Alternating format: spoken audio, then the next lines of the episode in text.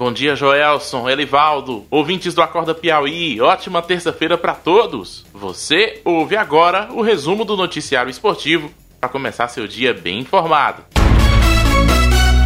O Brasil desistiu da candidatura à sede da Copa do Mundo de Futebol Feminino de 2023. A CBF alegou que o governo federal não deu as garantias exigidas pela FIFA para a realização do evento o Brasil decidiu apoiar a candidatura da Colômbia, que está na disputa com o Japão, e uma candidatura conjunta de Austrália e Nova Zelândia. A Prefeitura de Fortaleza suspendeu os patrocínios para Ceará e Fortaleza no futebol.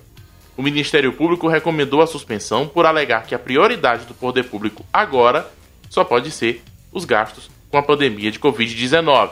Ainda no futebol cearense, o Fortaleza decidiu multar o volante Felipe, que rompeu o isolamento social, olha só, e participou de uma festa no fim de semana. O jogador apareceu em uma foto abraçado com amigos em uma piscina. Além da multa, Felipe terá de fazer novo teste para o coronavírus e vai treinar em separado por uma semana. Fortaleza e Ceará foram os primeiros no Nordeste a retomar os treinamentos.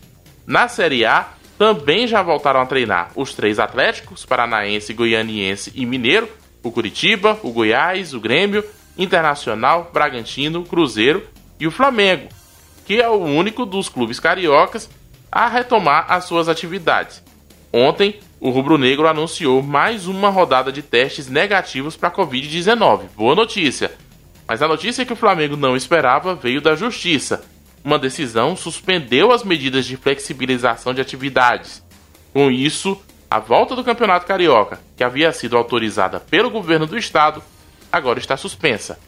Essas e outras notícias você confere no cidadeverde.com barra na esportiva ou na editoria de esportes do cidadeverde.com e na programação da Rádio Cidade Verde em 93,5 para Teresina e no rádio.cidadeverde.com.